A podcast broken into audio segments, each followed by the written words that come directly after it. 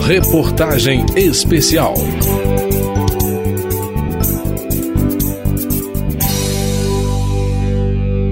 Água, dona da vida. Uma parceria entre a Organização das Nações Unidas e a Câmara dos Deputados viabilizou uma avaliação da situação dos direitos humanos no Brasil. Foi criado o Observatório Parlamentar da Revisão Periódica Universal, um mecanismo que verifica se as recomendações de vários países na área de direitos humanos estão sendo cumpridas. Vários relatórios foram feitos para subsidiar um documento do governo brasileiro em resposta às 242 recomendações que tem o país como destino. Eu sou Cláudio Ferreira e trago neste capítulo da reportagem especial mais alguns temas que foram avaliados.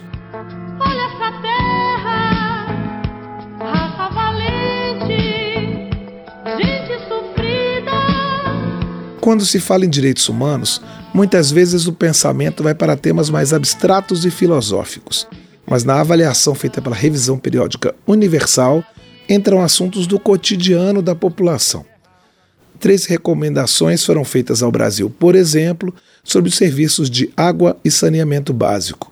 Os outros países membros da ONU apontaram a necessidade de um Plano Nacional de Saneamento Básico focado principalmente nas favelas, de esforços para melhorar a situação nas regiões Norte e Nordeste e da instalação de novas redes e de usinas de tratamento. O relatório sobre esse tema faz um histórico de várias iniciativas de legislação incluindo o Marco Legal do Saneamento de 2020. O documento mostra, no entanto, que os investimentos foram menores do que a necessidade prevista. Em 2010, 92% dos domicílios tinham água e 67% eram atendidos por coleta de esgoto. Em 2018, eram 94,5% com água e 74,3% com esgoto crescimento bem menor do que o PIB do país do período, que foi de 58%. Alexandre Pires, da articulação do semiárido brasileiro, falou sobre a ausência de investimentos em audiência pública da Comissão de Direitos Humanos da Câmara, responsável pelo Observatório Parlamentar da Revisão Periódica Universal. Nós estamos falando de um grupo populacional bastante significativo que cumpre uma função social no Estado brasileiro e na sociedade brasileira, que é da produção de alimentos, é de cuidado com os nossos solos, com a nossa biodiversidade, com as nossas florestas e as nossas fontes de água. E essa população não pode ficar à margem de um processo de reflexão sobre água e sobre saneamento, olhando sobretudo para o contexto climático que a gente vive planetariamente e que impacta naturalmente a maior parte da população que estão nas regiões semiáridas e as regiões áridas do planeta. Secretário Nacional de Saneamento do Ministério do Desenvolvimento Regional, Pedro Maranhão reconhece um déficit que ele chama de vergonhoso de 100 milhões de pessoas sem esgoto e 35 milhões sem água tratada, mas se diz otimista com os avanços. O saneamento brasileiro, ele das atividades da infraestrutura é o que for mais atrasado, por falta de, óbvio, de investimento. O Estado perdeu a capacidade de investimento. Então, não tendo a capacidade de investimento, ele foi criando esse déficit, cada ano foi aumentando. Como é que se resolve isso? Os outros setores da economia, na área de infraestrutura, eles tiveram um avanço muito grande. Energia, concessões, aeroportuárias, telecomunicações, né? E o saneamento realmente ficou para trás. O deputado Carlos Veras, do do PT de Pernambuco, que era presidente da Comissão de Direitos Humanos na época das discussões, lembrou que a situação de saneamento também é muito grave longe dos grandes centros. A gente só vai ter saneamento básico na zona rural, nos distritos, nos pequenos municípios, se o poder público puder e tiver como prioridade e colocar recurso e fizer, porque a iniciativa privada quer uma coisa, é lucro. E se o governo não fizer, eu não acredito que a iniciativa privada fará. Mas essa é uma luta que nós vamos continuar aqui no parlamento em defesa dela, porque nós queremos água para todos e todas. Nós queremos saneamento para todos e todas. Moradia é outro problema incluído na avaliação sobre direitos humanos. As recomendações feitas no exterior englobam políticas públicas para reduzir a falta de habitação e para prover à população de moradia adequada.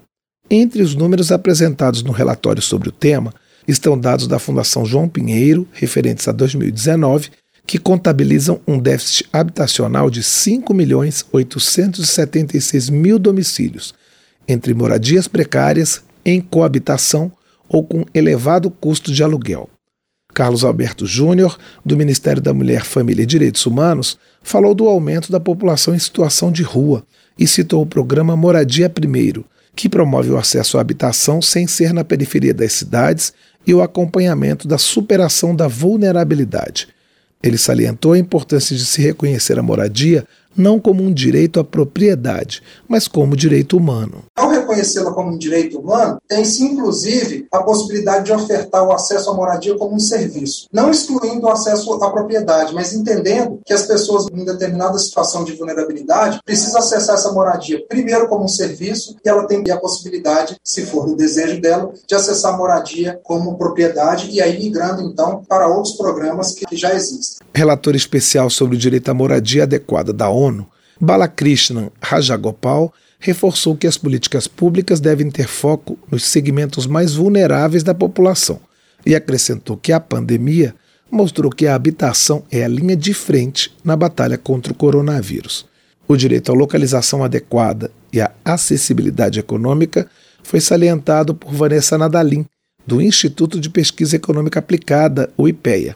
Ela afirmou que a habitação indissociável da localização pensa na moradia como um direito humano e você pensa em estender esse direito à localização, isso quer dizer que qualquer um tem direito a morar onde quiser? Se eu quiser morar no centro de Paris, eu tenho direito de morar no centro de Paris? Não é assim. A habitação ela não é adequada se ela estiver desconectada de oportunidades de emprego, serviços de saúde, escolas, creches e outros equipamentos sociais ou se estiver localizada em áreas poluídas ou perigosas. Para Rude Rafael, do Movimento dos Trabalhadores Sem Teto, não existe dignidade humana enquanto a população não tiver moradia adequada. Um dos grandes vetores de perspectiva de retomada da economia é o investimento em moradia popular, e isso deve ser feito em parceria com os movimentos sociais, com as entidades técnicas, com as cooperativas, com as organizações não governamentais que estão na campanha Despejo Zero, mas estão historicamente pleiteando a defesa desse direito, a defesa de políticas públicas nessa área.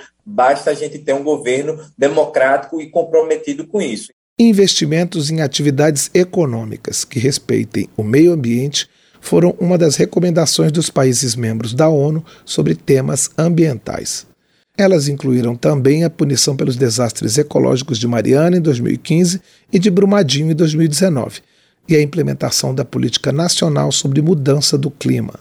A conclusão expressa no relatório é de que só houve avanços no processo de responsabilização pelo rompimento das barragens Sobre as outras duas recomendações, a avaliação é de que houve descontinuidade de ações executivas e a adoção de normas mais flexíveis, pondo em risco a conquista do direito ao meio ambiente. Fabiana Alves, coordenadora da campanha Clima e Justiça do Greenpeace Brasil, defendeu que a revisão da Política Nacional sobre Mudança do Clima seja mais ambiciosa do que as feitas anteriormente. Também acha importante metas mais claras sobre diminuição de redução de gases do efeito estufa e redução do desmatamento. Precisamos ser uma retomada da criação de unidades de conservação e assentamento ambientalmente diferenciados, além da implementação e consolidação das já existentes. Temos que dar destinação a florestas públicas em formatos de unidade de conservação, terras indígenas e demais territórios protegidos para acabar com a grilagem no país e preservar as florestas remanescentes. Precisamos de políticas públicas para acabar com a violência do campo e a invasão de territórios indígenas e de comunidades tradicionais. Em debate promovido pela Comissão de Direitos Humanos da Câmara, como parte das discussões da Revisão Periódica Universal, Tito Menezes, assessor jurídico da Coordenação das Organizações Indígenas da Amazônia Brasileira, reivindicou uma justiça climática inclusiva, participativa e sob o ponto de vista dos indígenas e da proteção dos territórios.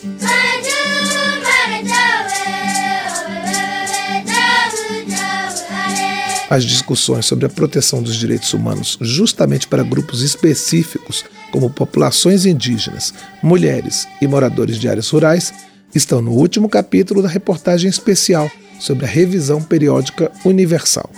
Eu sou Cláudio Ferreira e convido você a acompanhar um balanço desses debates. Reportagem especial.